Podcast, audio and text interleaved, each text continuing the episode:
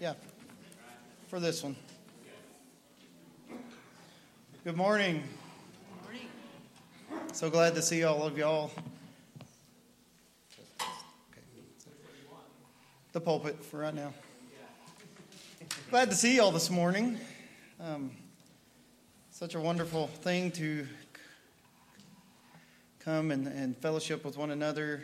Um, for those that were in Sunday school class and, and fellowship before church and just join together in worshiping our Lord and Savior. I'm going to go through a couple of announcements this morning. Um, the Annie Armstrong Easter offering and week of prayer is March the 6th through the 13th. We've already passed that. Um, our uh, the church our church goal is six thousand dollars, and Given to date, this says we have given $3,100. Um, so halfway there, which is an awesome thing. Um, if you're visiting with us today, there may be a card in your pew in front of you. You can fill that out just so we can have a record of your visit.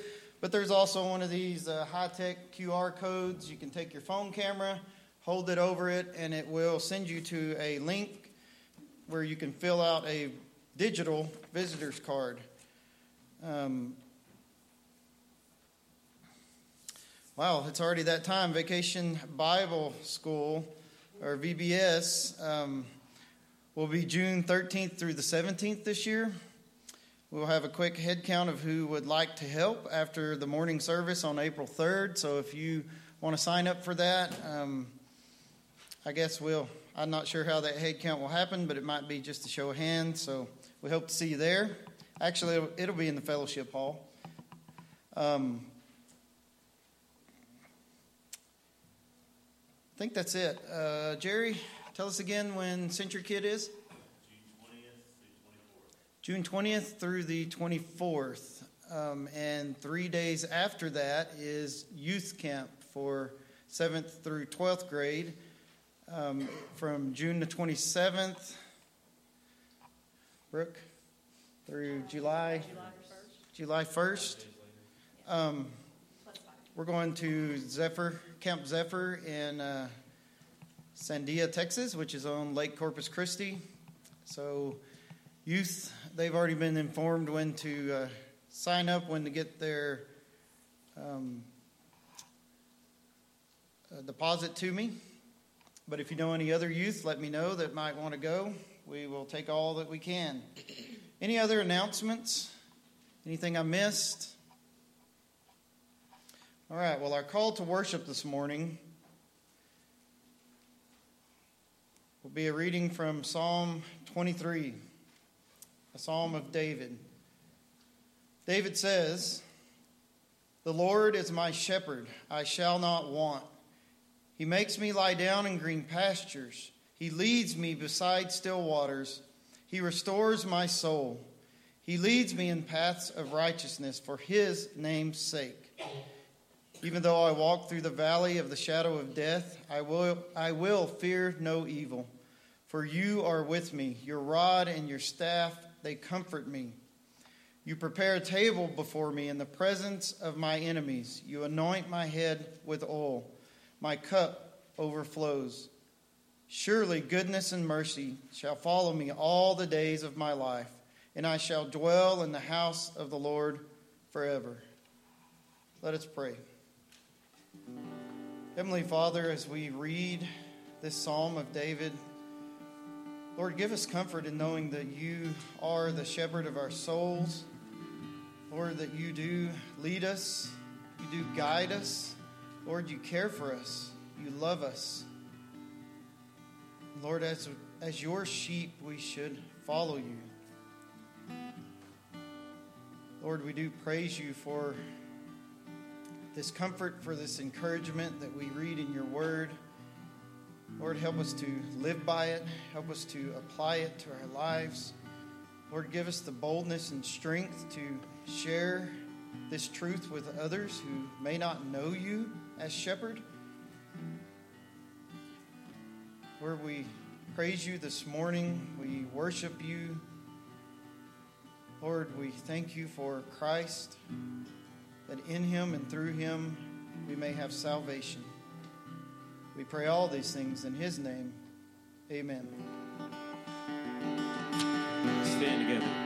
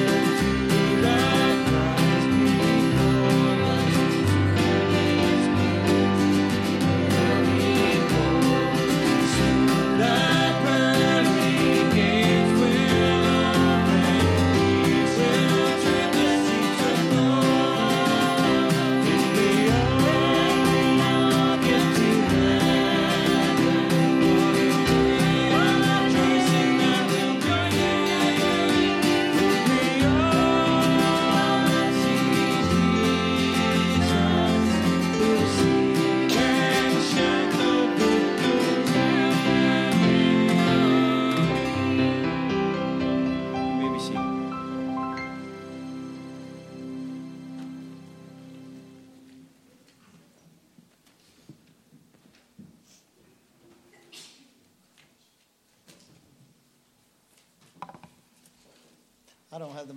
I'll just go up here and do it. As you can see, Brother Shannon's not here, and uh, some things are a little different, but we're going to press on and we're going to worship um, in song and prayer and proclamation. Up next is our mission video for Annie Armstrong, and as I shared with you earlier, our church giving goal $6,000. We're a little over halfway there, and um, if you would like to give to that, as many of you know, just designate that on your envelope as you give, um, and we will make sure it goes to where it's supposed to go.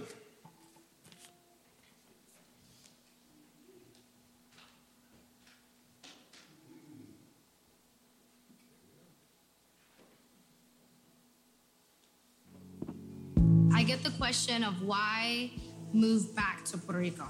In the last 10 years, Puerto Rico has experienced financial crisis, political crisis, crises with hurricanes and earthquakes. And on top of all of that, you've got the COVID 19 pandemic. And so they're like, why would you go the opposite way? Everyone's trying to leave. I think there's a lot of opportunity here in Puerto Rico in terms of ministry a lot of the folks that we minister to just live alone because families have moved onto the mainland and people tend to leave behind some of their most vulnerable family members. It takes their support system away from them. And so, one, who I later met as Rosa, sent me a text that said, I live alone. I don't have any food left. Please just help me. So I asked, Can I call you? And realized that she lived near one of our local pastors. And so he and his wife came here and went to see Rosa and really ministered to her and invited her to church. She agreed and um, and listened intently to the message and and then after the service accepted Christ. This is something that God is doing and I get to join him in because of what Christ has done on our behalf. And in gratitude, we respond by serving others. And so that's the importance of giving because that enables us to continue to meet these needs and ensure that the gospel is proclaimed and preached and that churches are planted and that missionaries are sent. Puerto Ricans, they've been through a lot, and yet we're going to do what we need to do to overcome this, and we're going to overcome this together.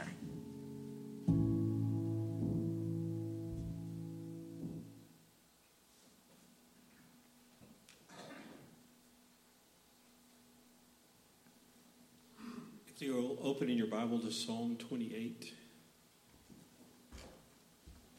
we're going to read that together.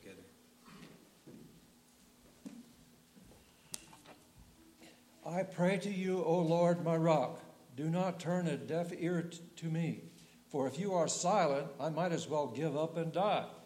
Listen to my prayer for mercy as I cry out to you for help. As I lift my hands toward your holy sanctuary, do not drag the way we with, with the wicked, with, with those who do evil, those who speak friendly words to their neighbors while planning evil in their hearts. Give them the punishment they richly deserve, measure it out in proportion to their wickedness, pay them back for all their evil debts. Give them taste of what they have done to others. They are ca- nothing for what the Lord has done or what the hands have made. So he will tear them down and they will never be rebuilt. Praise the Lord, for he has heard my cry for mercy. The Lord is my strength and shield. I trust him with all my heart. He helps me, and my heart is filled with joy.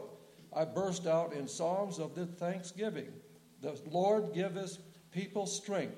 He is safe fortress for the anointed king. Save your people. Bless Israel, your special possession. Lead them like a shepherd and carry them to your for, for you arms forever.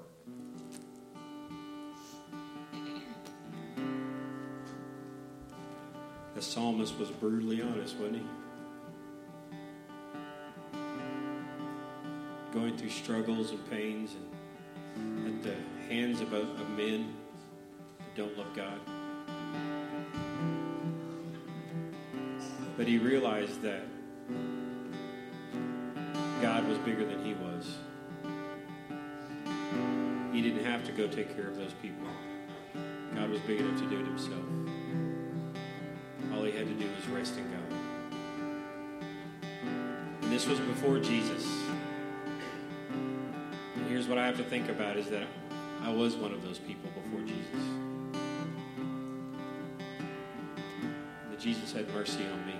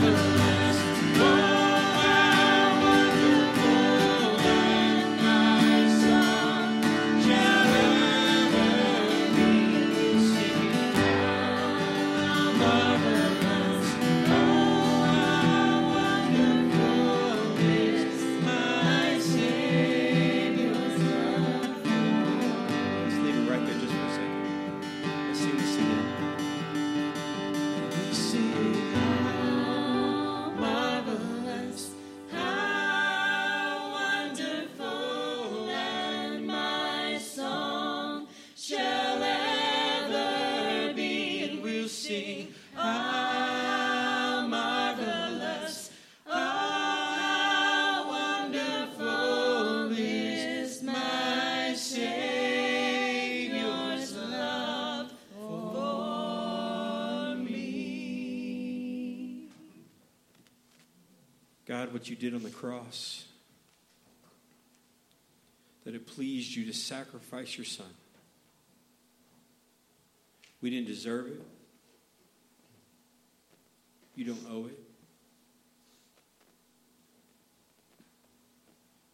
Forgive us for thinking that we can just come take from the cross and, and just live the way we want to live, God.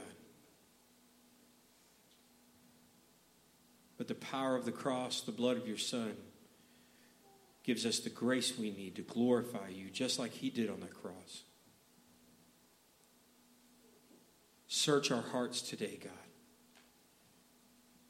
Bring us to repentance. In the areas that we think we have stuff figured out, in the areas that we just keep feeding pet sins, God, I pray that this morning that you would overwhelm us with the blood of your cross. And that we would put those sins down by the grace of Jesus Christ. That it's what you did on the cross that gives us life. And we want to worship you for that this morning, Father.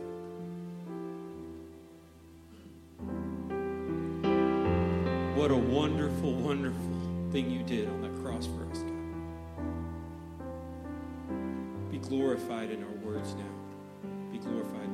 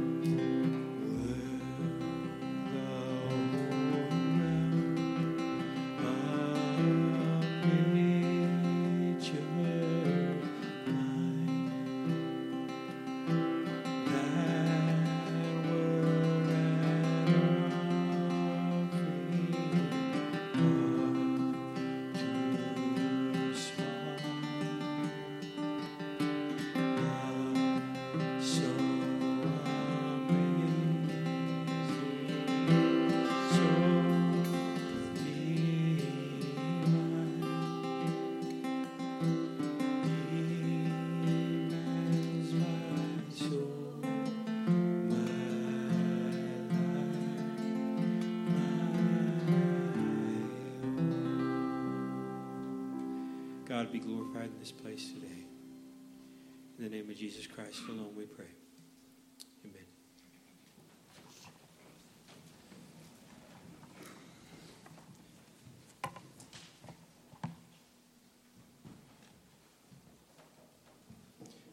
Amen.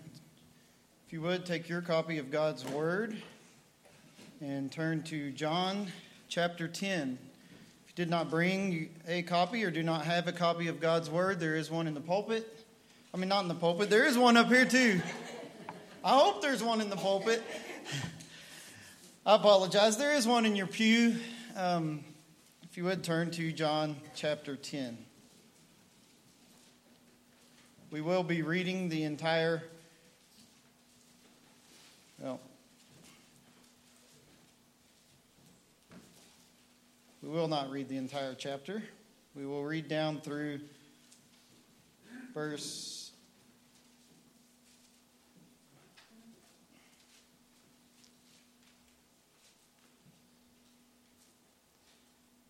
I'm not even in John ta- chapter 10, I'm in Ezekiel here. As we were singing, thought came to mind, and I turned to Ezekiel and, and stuck a verse in my sermon real quick. John chapter 10, verse 1 through 18. Let us hear the word of the Lord. Jesus speaking says, Truly, truly, I say to you, he who does not enter the sheepfold by the door, but climbs in by another way, that man is a thief and a robber. But he who enters by the door is the shepherd of the sheep. To him the gatekeeper opens, the sheep hear his voice, and he calls his own sheep by name and leads them out. When he has brought all has brought out all his own, he goes before them, and the sheep follow him, for they know his voice. A stranger they will not follow, but they will flee from him, for they do not know the voice of strangers. This figure of speech Jesus used with them, but they did not understand what he was saying to them. So Jesus again said to them, Truly, truly, I say to you, I am the door of the sheep. All who came before me are thieves and robbers, but the sheep did not listen to them. I am the door. If anyone enters by me, he will be saved and will go in and out and find pasture. The thief comes only to steal and kill and destroy. I came that they may have life and have it abundantly. I am the good shepherd. The good shepherd lays down his life for the sheep. He who is a hired hand and not a shepherd, who does not own the sheep, sees the wolf coming and leaves the sheep and flees. The wolf snatches them and scatters them. He flees because he is a hired hand and cares nothing for the sheep. I am the good shepherd. I know my own, and my own know me, just as the Father knows me, and I know the Father. I lay my life down for the sheep. And I have other sheep that are not of this fold. I must bring them also, and they will listen to my voice, so there will be one flock, one shepherd. For this reason the Father loves me, because I lay my life down that I may take it up again. No one takes it from me, but I lay it down of my own accord. I have authority to lay it down, and I have authority to take it up again. This charge I have received from the Father. Heavenly Father, as we look into your word, Lord, help us to see the Good Shepherd. Lord, help us to follow him and those who do not know him. Lord, I pray that he calls their name today and they will hear his voice and they will come. Lord, guide me as I speak. For Lord, I am but a man and I have nothing to say up here apart from your word. Open our hearts, open our ears to hear what you have to say to us this morning. I pray all this in your name. Amen.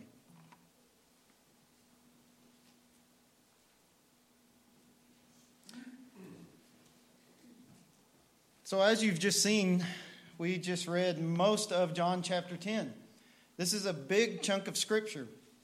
And I was very hesitant to preach on the entire portion of scripture that we just read. So, I'm going to do my best um, to get it all done in a timely fashion. And uh, I'm going to do my best to speak fast, but not too fast.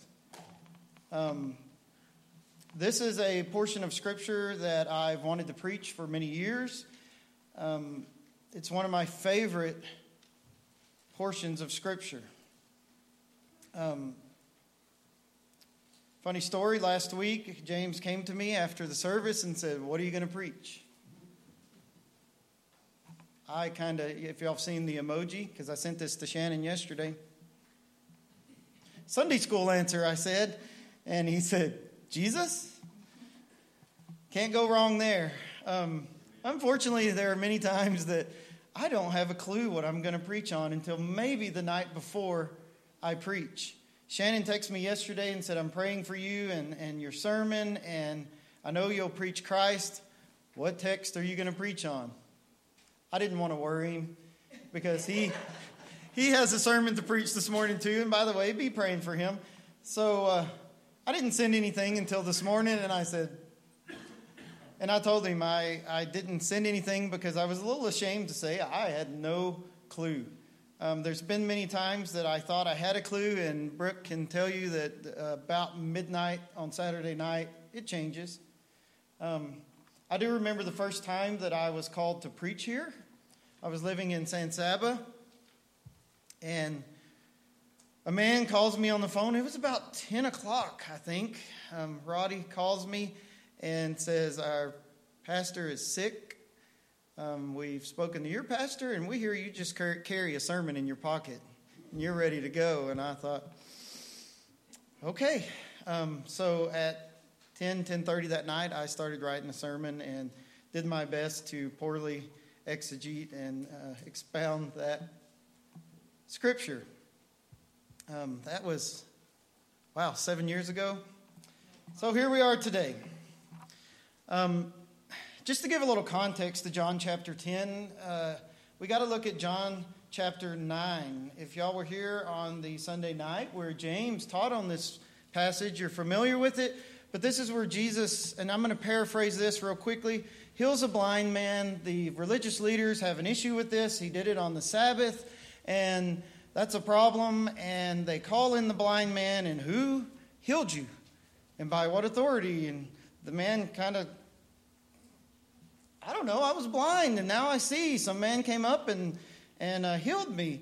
And I don't know who he was. This man really, he didn't know who it was that healed him. And there was this big um, issue and a lot of drama, and parents were called, and, and who is this your son? Has he always been blind? And they're like, yes. And who healed him? And they're like, I don't know. All I know is he was blind and now he sees. He's a grown man. Ask him. Don't put us in this. And it it was this huge thing. And after all of that's over, Jesus goes and he finds this man who used to be blind and is not, and says, "Do you believe in the Son of God?"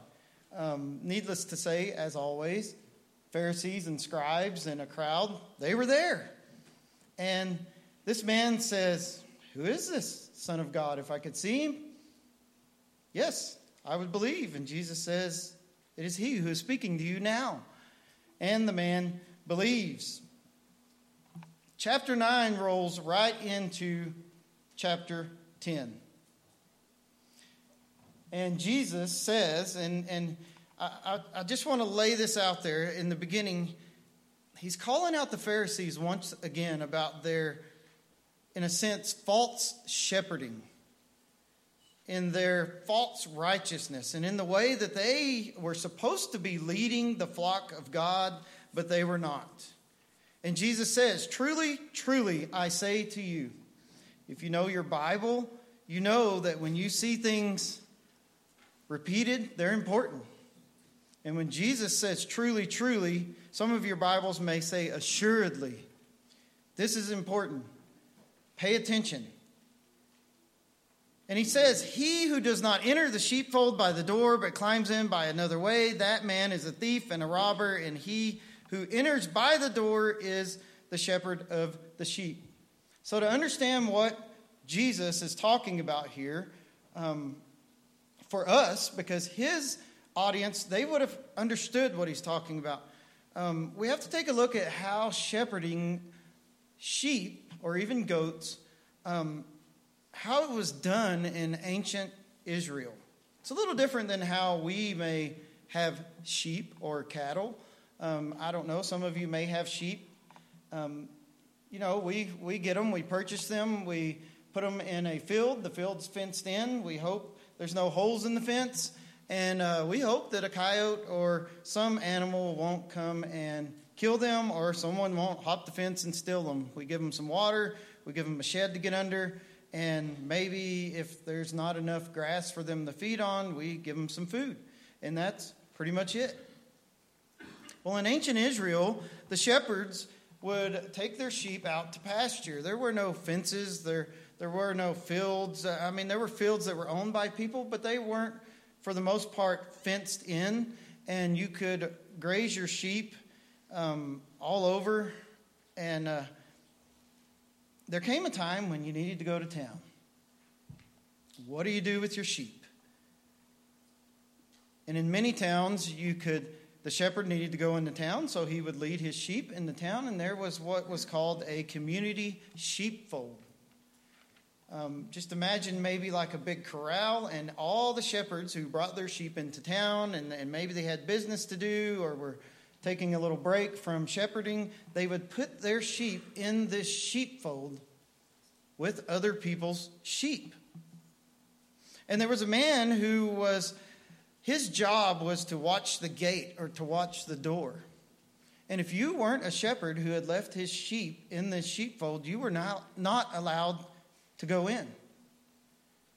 The only way that you could get in was to be a shepherd, or if you weren't a shepherd, you could climb the wall or the fence and go in another way. And if the gatekeeper looks and turns around and, and, sees in the sheepfold someone who didn't belong there, someone who didn't come in through the gate, they would have to assume this is a thief, this is a robber, and action would be taken. And Jesus calls out the Pharisees and says, Those who enter by the sheepfold, by the door, those are the true shepherds versus the false shepherds. And Jesus is making a contrast between what a true shepherd is and a false shepherd. So we're going to go over real quickly a few of these contrasts. Jesus is saying the true shepherd enters the sheepfold through the door or through the gate. The false shepherds cannot enter by the gate. They are not allowed in, so they must find another way. They climb the wall and they attempt to either kill or steal the sheep. And in verse 3, Jesus says, To him the gatekeeper opens, speaking of the true shepherd. The sheep hear his voice, and he calls his own sheep by name, and he leads them out. I'm not sure about those who have cattle or livestock or, or sheep. But during this time, many shepherds knew their sheep.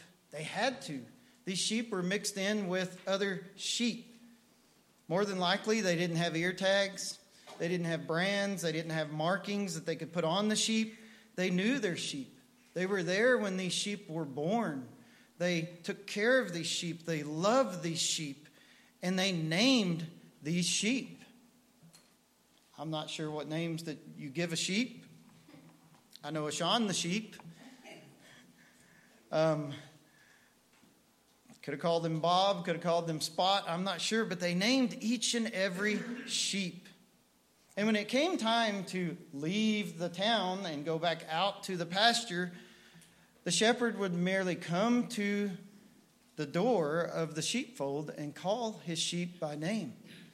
And the sheep, they would hear his voice and they would respond to his voice and they would come out of the sheepfold. So the true shepherd knows his sheep. And he's known them, as I said, since they were born. He spent time with them, he's raised them, he's loved on them, he's cared for them.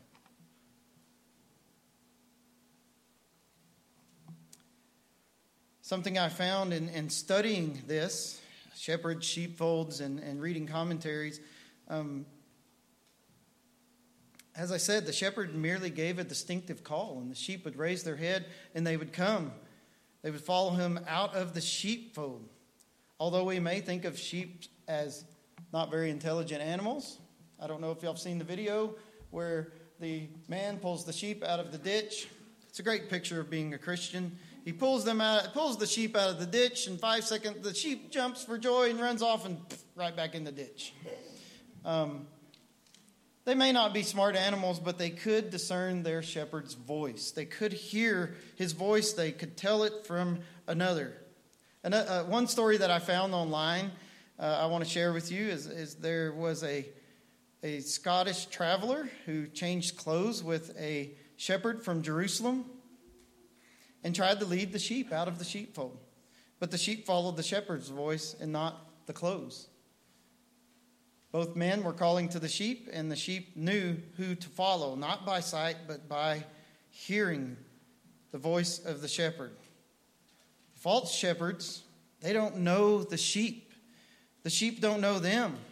The sheep won't respond to them, they won't follow them because they don't love the sheep, they don't care about the sheep. They only seek to glorify and exalt themselves and to live for themselves. Their priority is not the sheep. The true shepherd, as I said, cares and loves for the sheep. The well being of the flock is his priority, it's what he lives for. And as we will see, it's what he dies for.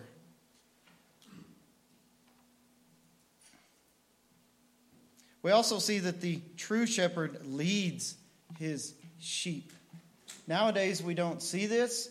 Um, I did read, and I, I actually watched a, a, short documentary that if you go to Israel today, this is how shepherding is done. Um, they lead their sheep, they go before them, they make sure the path is safe. They guide the sheep, and the sheep follow. Nowadays, we may have dogs who herd the sheep, um, and we may have other ways to force them to go where we want them to go. Um, we may have to restrain the sheep, put a rope on them, tie a leash on them. We may have to constrain them um, in a pen or a corral. But this good shepherd leads his sheep. He goes before them, he, he plots the safest path. He looks for danger because he loves the sheep. The false shepherds, as I've said, they care not for the sheep. They may have to place heavy burdens upon their back to keep them from running away, from scattering out, to make them follow them they may have to, as I said, constrain them or restrain them to make them go in the direction they want to go. They don't lead the sheep, they drive the sheep, they push the sheep, but not the true shepherd. Another story I found that was interesting is uh, during World War I, some soldiers tried to steal a flock of sheep from a hillside near Jerusalem. The sleeping shepherd awoke to find his flock being driven off. He woke up, they were gone. They, he could see them being driven away. He couldn't recapture them by force, so he simply called out to them with his distinctive call. And the sheep listened, they returned to their rightful owner. And the soldiers couldn't do anything to stop the sheep from returning. This is a great picture of what Jesus is saying here. I know my sheep, I call them by name. They respond to me, they come out of the sheepfold. And this sheepfold that Jesus is talking about is the nation of Israel, or we could say the adulterous, apostate people of Israel. I've heard some preachers say this is the world. But as we're going to see later, if it's the world, then when Jesus says there are other sheep not of this sheepfold, what's he talking about? Is he going to Mars to call out his sheep? So we would have to make the assumption that this is not the world. He's speaking to the leaders of Israel, the people of Israel, and this is the sheepfold he's referring to. So during this discourse, he's trying to tell the Pharisees and the scribes, the religious leaders, that they were not the true shepherds. They only lived for themselves and their glory, and they were thieves. They robbed glory from God. They were not concerned for the sheep. And the true sheep would not follow them. But as we've seen all throughout the New Testament and even the Old Testament, they just couldn't figure it out. They didn't know what he was saying. And it's funny, they, they always knew when Jesus was making this claim that they said was blasphemous or, or heresy, like I am God. But when he was pointing at them and calling them out, what's he talking about? Can't be us. And if you look in verse 6 of chapter 10, it says this figure of speech Jesus used with them, but they did not understand what he was saying to them. Now we know that they didn't understand because God caused that to happen. We, we, you look back in Isaiah, and, and Isaiah gets his commission, and God says, You're going to go and you're going to tell the people of Israel this, but they're not going to hear you. They're not going to listen. They're not going to understand because I have hardened their hearts. This was judgment upon them. So look at verse 7 through 10. The story changes a little bit. He's talking about true shepherds and false shepherds. And then he says, Truly, truly, I say to you, I am the door of the sheep. I am the door, Jesus says.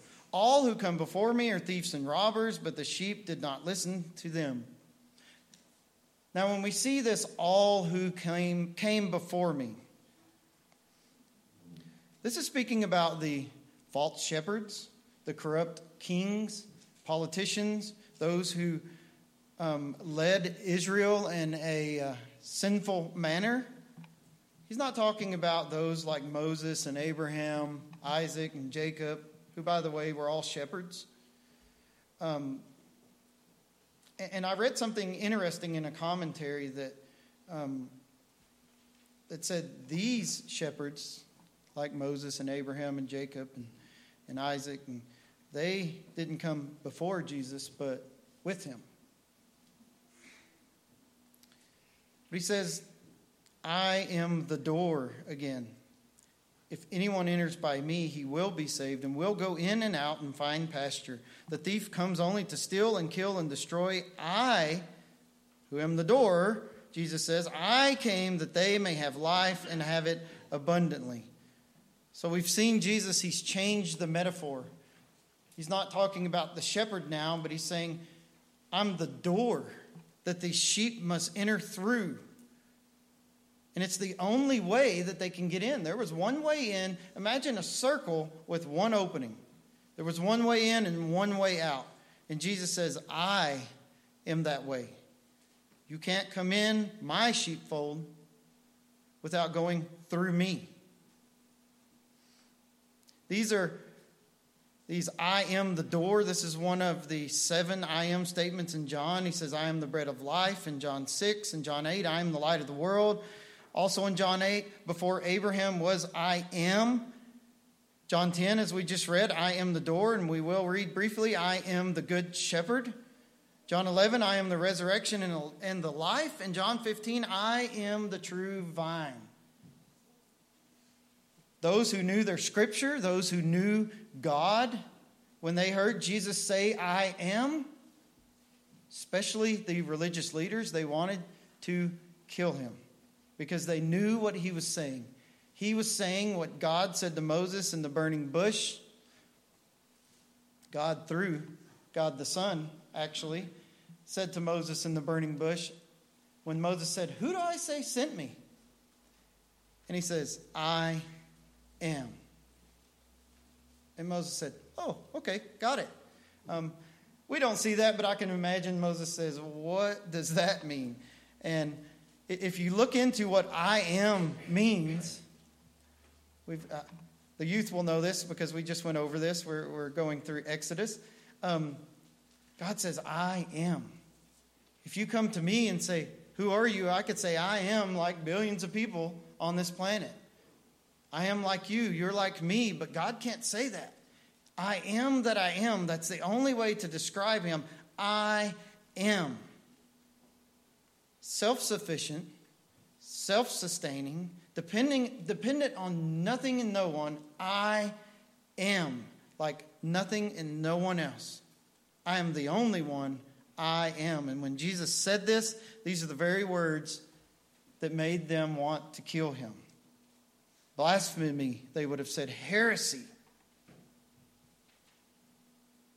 We see this in John 5 18. This was why the Jews were seeking all the more to kill him, because not only was he breaking the Sabbath, but he was even calling God his own Father and making himself equal with God. By the way, he, he can do that because he is. Jesus went from being the shepherd in the first metaphor, now he's the door.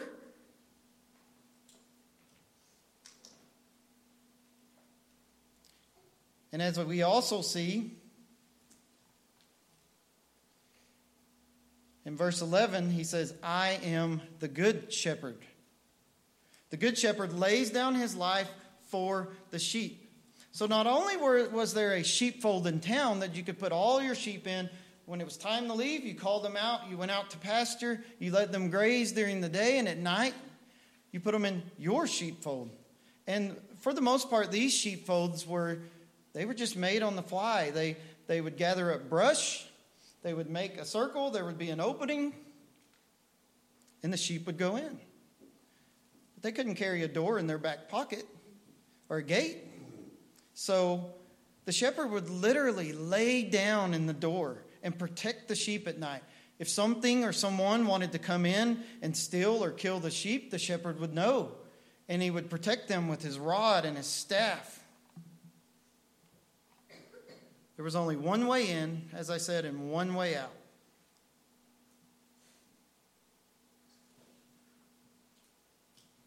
As he said in verse 9, if anyone enters by me, he will be saved. He will go in and out of pasture.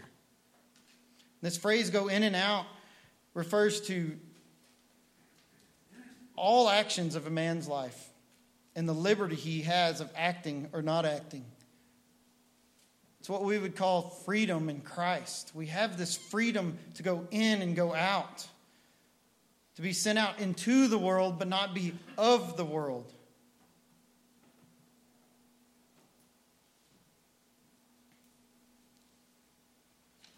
And then he speaks of abundant life. Those who enter through me will have abundant life. And this Greek word for abundance, it, it has a mathematical meaning to it, and it, it generally means a surplus. The abundant life, Charles, or James Montgomery Boice says, is above all the contented life, in which our contentment is based upon the fact that God is equal to every emergency and is able to supply all our needs according to his riches and glory in Christ. Charles Spurgeon describes it this way abundant life isn't an especially long life, it isn't an easy or comfortable life. Abundant life is a life of satisfaction and contentment in Jesus. What a wonderful thing to know that those who enter through the door, which is Christ, that we can have that life. So back to verse 11, real quick, and I know I'm getting close to time, but Jesus is not only the door, he's not only the true shepherd, he says, I am the good shepherd. And this word good means superior to, supreme. And he's telling them that you are not the true shepherd. You are not a shepherd of all at all, but I am the shepherd and I am the good shepherd a good shepherd who lives for and cares about his sheep, and as he says, lays down his life for the sheep. Now, I want you to notice there that he doesn't say the good shepherd risk his life for the sheep. Most shepherds may do that, but for the most part, they're just sheep. They can be replaced. You know, if you recall the parable, and, and Jesus talks about the, the sheep and the, the one that goes astray and leaving the 99 to go find the one. Most shepherds wouldn't do that. It's just one sheep. I've got 99 over here I could lose when I go to look for the other one. But Jesus is the good shepherd, and he would do that. And he doesn't risk his life for the sheep, he gives it, he, he lays it down, he sacrifices it for the sheep. When beasts come for the sheep, wild beasts, and in the Old Testament we see lions, not tigers and bears, but lions and bears, um, wolves that come for the sheep. David talks about defending his flock from a lion and from a bear, getting between this beast and the sheep. He did risk his life, but Jesus says, I am the good shepherd and I give my life for the sheep. This speaks of Jesus' sacrificial death on the cross. I have sheep, I know them, I call them, they follow me, and I lay my life down for them. I give my life for them. No one forces me to do it. I don't risk my life. I give my life for the sheep. Now, Isaiah 53 7, we read, He was oppressed, he was afflicted, yet he opened not his mouth like a lamb that is led to the slaughter, and like a sheep that before the shears is silent. So he opened not his mouth. This good shepherd, as we know, was and still is Lord of all. He came willingly down from his heavenly throne. He became, not only did he lay his life down for the sheep, not only did he and still does shepherd the sheep. This is what I just can't grasp in my puny mind. He became one of the sheep. And then he laid his life down for the sheep. He came down from heaven. He became a man. The shepherd, the good shepherd, the Lord, the king, the Alpha and Omega, became a sheep.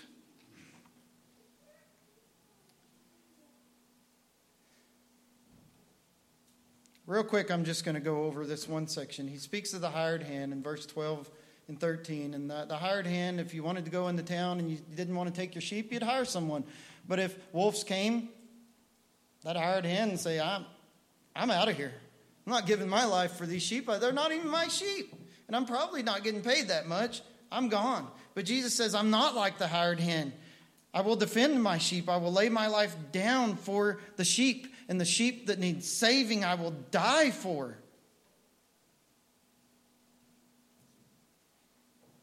And as we read, this is the same shepherd in Psalm 23. The Lord is my shepherd, I shall not want. He makes me lie down in green pastures. He leads me beside still waters. He restores my soul. He leads me in paths of righteousness for his name's sake.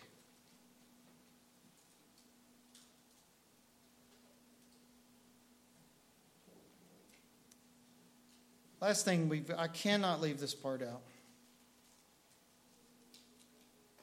Because this is so very important. Verse 14 I am the good shepherd. I know my own, and my own know me. We've already seen that. He's named them, He's loved them, He knows them. He knows them because He created them. They've been written in the Lamb's book of life, their names, since before the foundation of the world. I know my own, and my own know me. I call their names, and they hear and they respond. Not all the sheep respond, not all the sheep hear that voice, but the ones who do, they come. And something amazing that he says in verse 15. Just as the Father knows me, he says, I know my own, and my own know me in the same way, just as the Father knows me, and I know the Father. You have to, when you read that, think about what does that mean? How does the Father know the Son, and how does the Son know the Father? What kind of relationship do they have? And speaking about the Trinity, and all eternity. How do they know each other? Well, just in short, they know each other in a loving way, in a deep, intimate, close relationship. And they know each other eternally. And just as the Father knows the Son, Jesus says, I know my sheep and my sheep know me, and I've known them since the before the foundation of the world, and I will know them for all eternity, and they will know me for all eternity. Just as the Father knows the Son, and the Son knows the Father, Jesus, the Good Shepherd, knows his sheep. So, how does he know them? He knows them because the Father gave them to him. John 6:37 says all that the Father gives me will come to me and whoever comes to me I will never cast out for I have come down from heaven not to do my own will but the will of him who sent me. And this is the will of him who sent me that I should lose nothing of all that he has given me but raise it up on the last day. That's why he knows the sheep because the Father has given the sheep to the Son. In a sense, we can imagine he says, My son, you have sheep. I give them to you. Go and gather them. Call their names. You know them. Draw them to you. We see this all throughout Scripture, and especially in John. In the high priestly prayer, he says, All that the Father gives me will. Sorry, wrong one. He says, When Jesus has spoken these words, he lifted up his eyes to heaven and said to the Father, Father, the hour has come. Glorify your Son, that the Son may glorify you, since you have given him authority over all flesh to give eternal life to all whom you have given to me. That's his sheep. So I'm going to cut to the chase because it is after 12. And as I've shared with you before, a wise man told me church will forgive a bad sermon, but may not forgive if you keep them from lunch. Um, what's this mean to us? Because that's that's what it's all. I mean, it's all about the Son. It's all about God. But in application, we're wondering, what does this mean to me? And sometimes we're sitting there saying, get to the point of what it means to me. Well, for those who are believers, we have that assurance, we have that comfort that we have a good shepherd who leads us, who has gone before us. He's even gone before us to the point he's already there where he's leading us. And many other sheep are already there who have gone before us, and we can have comfort and we can have peace in, the, in that fact. And I just encourage you who are already believers, continue to follow that shepherd, listen to his leading. We do go astray, but he calls us back. And no matter how far you've stepped off of that path, it's only one step to come back. But those who do not know the Good Shepherd, I ask you this Do you hear him? Is he calling your name? And if you do hear him, respond. He says, I know my own. I call them by name. They come out, they respond. Give your life to him because he gave his life for you. He died on the cross for you, for your sins. And he calls to you to give your life to him, to follow him as the good shepherd. And on that cross, he, his righteousness was put on you, and your sin was put on him. There's really nothing to do but hear his voice and respond to it. That's my prayer today. You hear his voice, come to him. Give your life to him. He loves you. He's died for you, for he is the good shepherd. Let's pray. Heavenly Father, we praise you for what we've just read, that we have a good shepherd. Lord, that he knows his own and his own know him, and that when you, Lord, call your sheep, they come, they follow. And Lord, we know that the shepherd has gone before us. He has plotted the course, He has made the path, and although it may be narrow and the gate may be narrow, Lord, keep us on it. And when we stray, bring us back. Forgive us for that and help us to focus on that good shepherd. And Lord, call those today that are your sheep into your fold. Lord, call them that they may come forward and, and, and just share with us that, that I've heard his voice. I've given my life to him that, Lord, we may rejoice with you and all the host of heaven. I pray all of this in Jesus' name. Amen.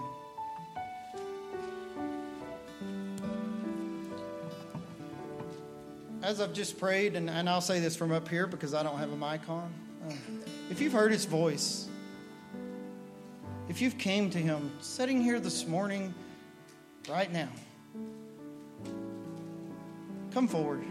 Let us know that we can rejoice with you, that we can welcome you into the flock, that we can welcome you into the sheepfold, and know that you will never be cast out.